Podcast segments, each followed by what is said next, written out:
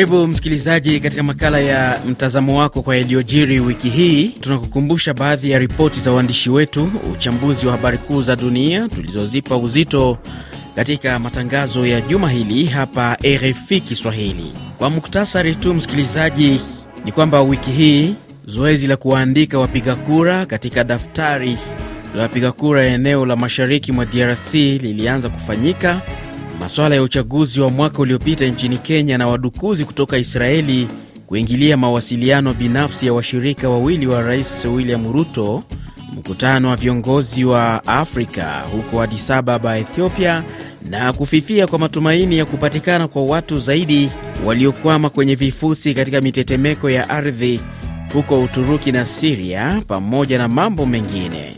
Hayo ni baadhi tu miongoni mwa mengi utakayoyasikia. Naitwa Ruben Lukumbuka kwa moyo mkunjufu ni kukaribishe msikilizaji, andamana nami hadi tamati. Tuanze na ripoti hii ya shirika la kimataifa la kutetea haki za binadamu la Amnesty International wiki hii ripoti inayoainisha vitendo vya ubakaji na mauaji vilivyotekelezwa na waasi wa M23 wanaosaidiwa na serikali ya Rwanda mashariki mwa DRC, Amnesty International ikivitaja vitendo hivyo kuwa ni uhalifu wa kivita na dhuluma dhidi ya binadamu. Mwandishi wetu Emmanuel Makundi anaangazia taarifa hiyo kwa kina. Kwa mujibu wa mashuhuda wa vitendo hivyo, wanasema kati ya Novemba 21 hadi 30 mwaka uliopita Wapiganaji wa kundi hilo waliwaua wanaume zaidi ya 20 na kuwabaka wanawake na wasichana 66 kwenye mji wa Kishishe ulioko umbali wa kilomita 100 kaskazini mwa jiji la Goma, jimboni Kivu Kaskazini. Katika ripoti yake, shirika hilo limeongeza kuwa mauaji haya yalikuwa ni sehemu ya kampeni ya kundi la M23 kuwaadhibu na kuwadhalilisha raia iliyowatuhumu kutoka makundi hasimu ya FDLR na Maimai. Waathirika wa vitendo hivi waliiambia Amnesty International kuwa wapiganaji wa M23 walipita nyumba kwa nyumba na kuua karibu kila mtu mzima waliyempata na kuwabaka kwa makundi, wanawake na wasichana. Alin ambaye jina lake si halisi tunalificha kwa usalama wake, alibakwa na kundi la wanaume Novemba 29 sambamba na wanawake wengine sita waliokuwa wamejificha kwenye nyumba yake. Alin anasema walivunja geti la nyumba yake na kuwakusanya pamoja kabla ya kuwaita wanaume saba waliokuwa ndani na kuwapiga risasi na kisha kutubaka, wakitutuhumu kuwa ni wake wa wapiganaji wa kundi la FDLR. Mwingine ni Eugenie ambaye aliliambia shirika hilo kuwa alibakwa Novemba 30 nje ya kanisa ambalo alikimbilia kuomba hifadhi baada ya makabiliano ya waasi wa M23 na kundi jingine hasimu, huku wakiwaua waume zao na watoto wawili wakidai ni FDLR. Muhanga mwingine aliyekuwa kwenye kanisa hilo anasema alihesabu miili 80 ya wanaume ambao walikuwa wamepigwa risasi na wapiganaji wa M23. Siku chache baada ya kutekelezwa kwa mauaji kwenye mji wa Kishishe na Bambo, serikali ilijitokeza na kulaani na kuwapa kuwachukulia hatua wahusika, huku tayari karibu miezi mitatu imepita bila hatua yoyote kuchukuliwa, imesema ripoti ya Amnesty International. Katika hatua nyingine, uongozi wa juu wa kundi la M23 umekanusha madai kuwa wapiganaji wake walihusika kwenye mauaji hayo, huku serikali ya Rwanda ikiendelea kukanusha kuwasaidia. Tukisalia huko DRC, wiki hii tume ya uchaguzi seni ilizindua zoezi la usajili wa wapiga kura siku ya Alhamis ya Februari 16 katika maeneo yenye usalama mdogo mashariki mwa nchi hiyo. Mwandishi wetu wa Goma, Chube Ngorombi, alifika katika kambi zinazowahifadhi wakimbizi wa ndani na kutuandalia ripoti ifuatayo.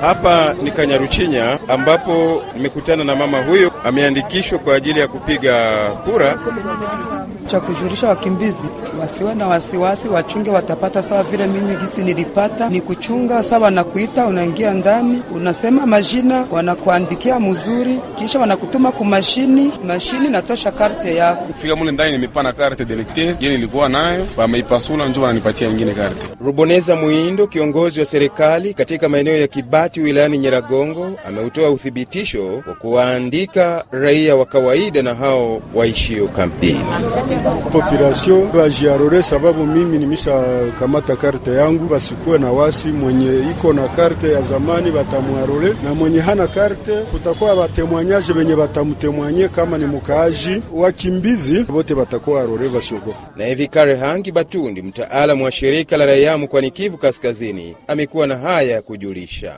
vilevile wakaaji nao watakesha kusudi yule ambaye anapashwa jioroza ni mkongomani, tena mkongomani wa kweli. Eneo la mashariki mwa Jamhuri ya Kidemokrasia ya Kongo ni la tatu la uandikishaji wapiga kura baada ya Kinshasa na Hukatanga. Chube Ngorombi, Goma, RFI Kiswahili. Katika hatua nyingine, kule Kivu Kusini, mwandishi wetu William Basimike wiki hii alisema wakazi wa eneo hilo walisusia shughuli mbalimbali kupinga hali ya ukosefu wa usalama katika jimbo jirani la Kivu ya Kaskazini. Huku hayo yakijiri namna hiyo, wiki hii kulitokea na ripoti kwamba jeshi la Rwanda RDF liliwatuhumu wanajeshi wa DRC FRDC kuvuka eneo lake la mpaka na kufyatua risasi kwenye eneo la Ruzizi ya pili jimboni Kivu Kusini, taarifa ambazo hata hivyo DRC ilikanusha. RFI. Nchini Burundi, maafisa wa idara ya usalama waliokamata wanaharakati watano wa kutetea haki za binadamu siku ya Jumatano ya Februari 15 ambapo vyanzo vya polisi na wanaharakati vilisema wanne walikamatwa wakati wakijaribu kupanda ndege kuelekea Uganda. Benson Wakoli anakuja na taarifa zaidi.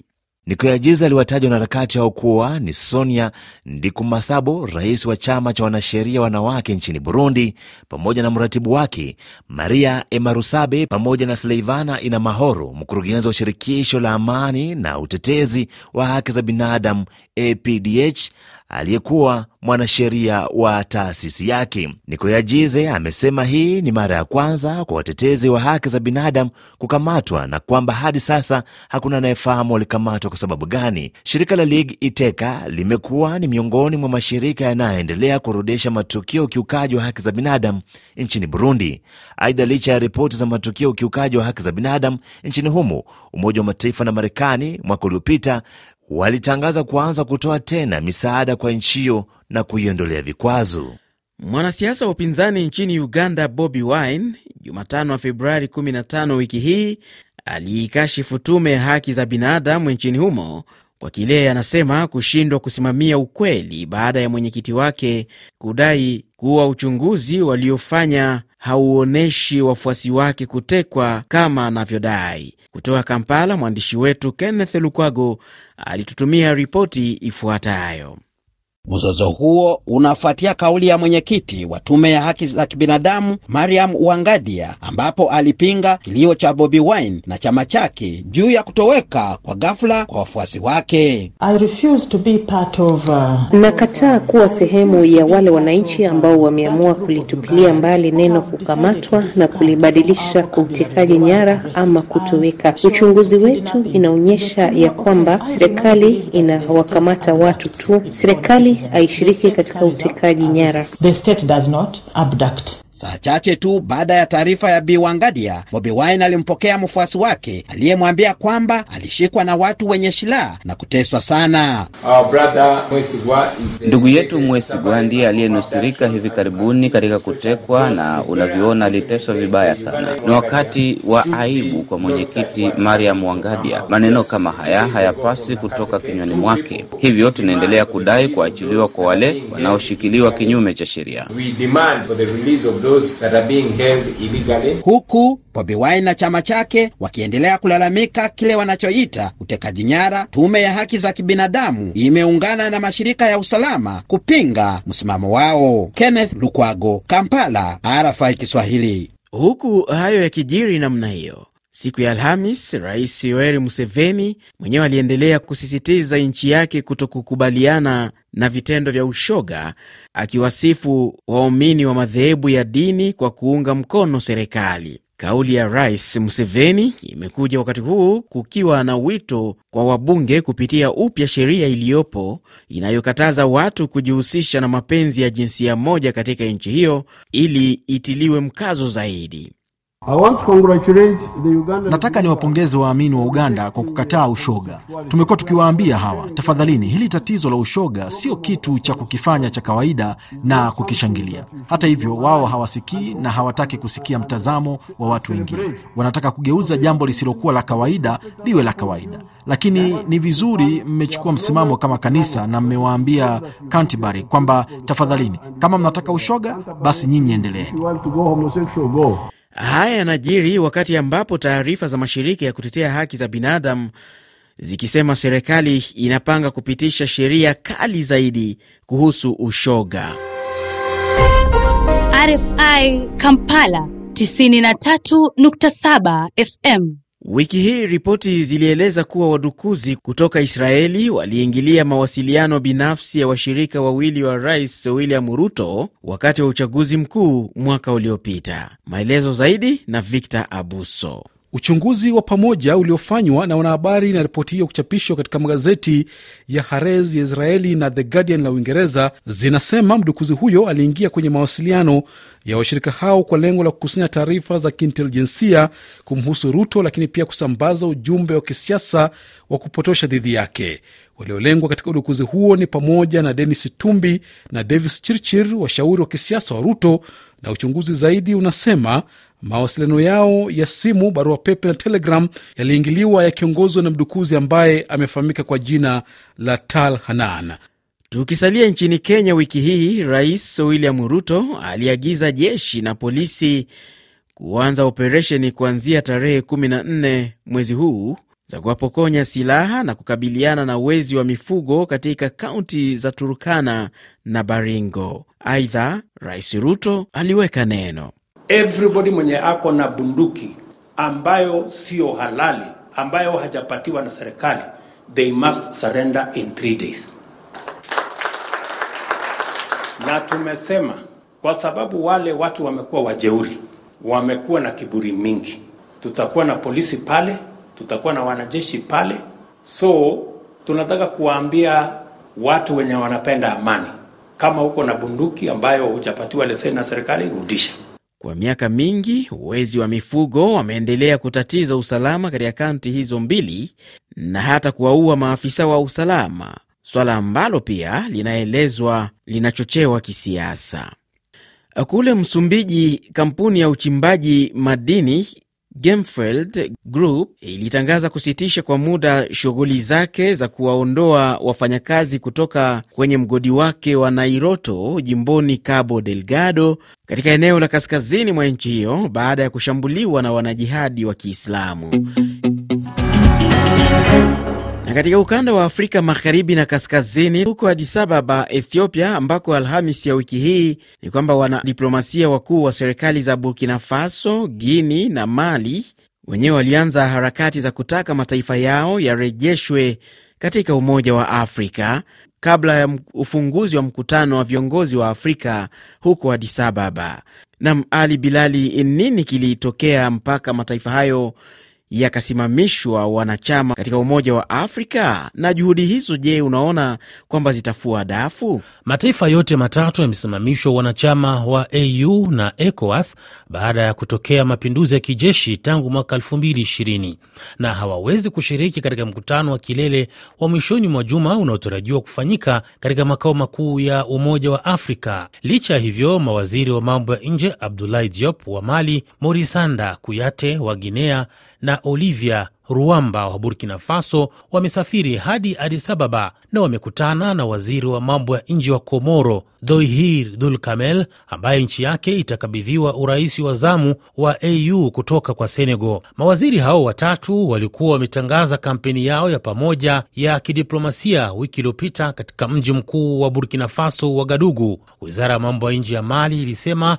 ujumbe huo wa pamoja utaendelea na mashauriano na rais wa Komoro Azali Asumani, mkuu wa kamisheni ya AU Musa Faki Mahamat, afisa mkuu wa ECOWAS na mawaziri wengine wa mambo ya nje. Nchi ya Tunisia iliyaonya mataifa yenye nguvu duniani kutoingilia maswala yake ya ndani, kauli inayokuja saa chache tangu utawala wa Marekani ueleze kuguswa na mzozo wa kisiasa unaoendelea pamoja na kukamatwa kwa wakosoaji wa serikali. Jupita Mayaka na maelezo zaidi. Rais Said amesema Tunisia ni nchi huru na inajitawala, akisisitiza kutambua changamoto zinazoikabili, akidai anafuata sheria kwa yale anayoyafanya. Said alikuwa akijibu madai ya Marekani. Upinzani unasema kukamatwa kwa watu hao kunalenga kuwanyamazisha na kwamba nchi hiyo inaelekea kuwa taifa la utawala wa kiimla, ambapo mwaka 2021 Said alivunja bunge na kutangaza kuitawala nchi kwa amri kabla ya kura ya maoni kuhusu katiba mpya ambao raia wachache walijitokeza kushiriki. Wiki hii kule Gabon, shughuli za mashauriano ya kisiasa kwa ajili ya kuandaa mazingira bora ya uchaguzi huru na wa haki katika nchi hiyo zilikwama licha kuzinduliwa mwanzoni mwa juma hili katika ikulu ya rais. Waziri wa mambo ya ndani wa Gabon, Lambert Noel Mata, alijitokeza na kueleza sababu za kukwama kwa mashauriano hayo. Vikao bado havijaanza baada ya uzinduzi na rais wa jamhuri mbele ya viongozi mbalimbali wa kisiasa uliofuatiwa na hotuba ya waziri mkuu aliyoagiza kwamba pande mbili, yaani wanasiasa wa upinzani na wale wa utawala, watawasilisha orodha ya wajumbe 30 kutoka kila upande wataoshiriki kwenye vikao hivyo. Baadhi ya vyama vya kisiasa vimeona kwamba idadi ya watu 30 ni chache na kuwasilisha ombi kwa rais wa jamhuri ambaye anataka mazungumzo hayo ya ushirikishi orodha iwe ya watu 40 na sasa tumepokea orodha ya utawala waliokubaliana na baadhi ya vyama vya upinzani. Rais ameongeza muda wa ziada kwa wapinzani ili wakubaliane na kuwasilisha orodha ya majina waliokubaliana kwenye wizara ya mambo ya ndani. Ni sauti yake Lambert Noel Mata, waziri wa mambo ya ndani wa Gabon.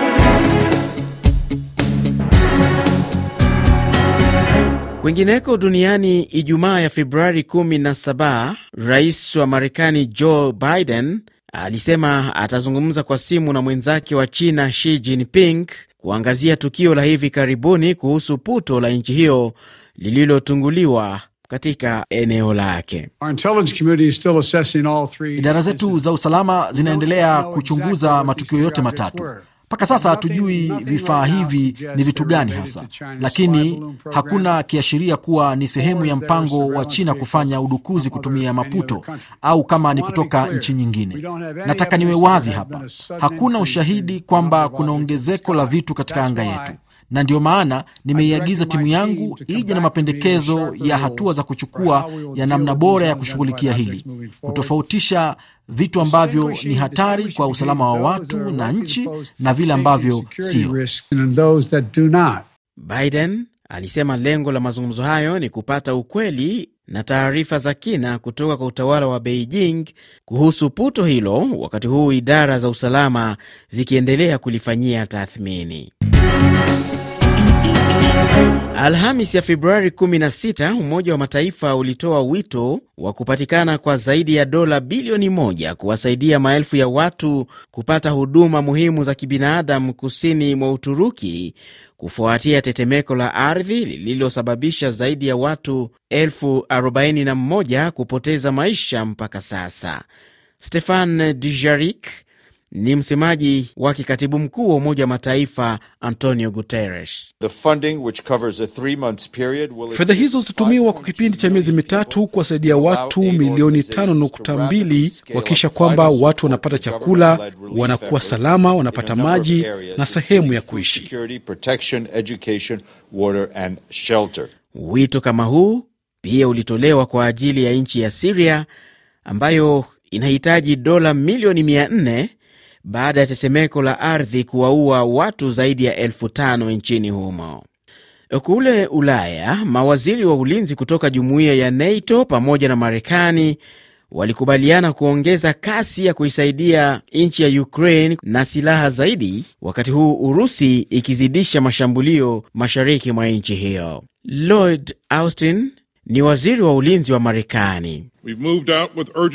Tulichukua hatua kwa haraka haraka ambayo ilihitajika kwa wakati husika, na mara zote imetutaka tuchukue hatua kwa yale tuliyoahidi kwa Ukraine. Urusi haijashinda, Kiev haijaanguka, na marafiki wa Ukraine hawakurudi nyuma.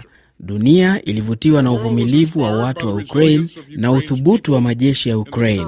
Hata katika nyakati ngumu, Ukraine imeonyesha kuwa itashinda.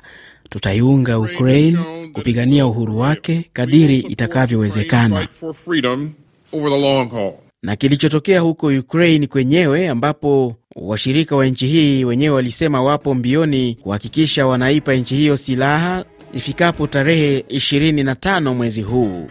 Ni kwa taarifa hiyo, msikilizaji, kutoka Brussels, Ubelgiji, ndio nami nafikia tamati ya makala ya mtazamo wako kwa yaliyojiri wiki hii. Naitwa Ruben Lukumbuka. Kwa heri.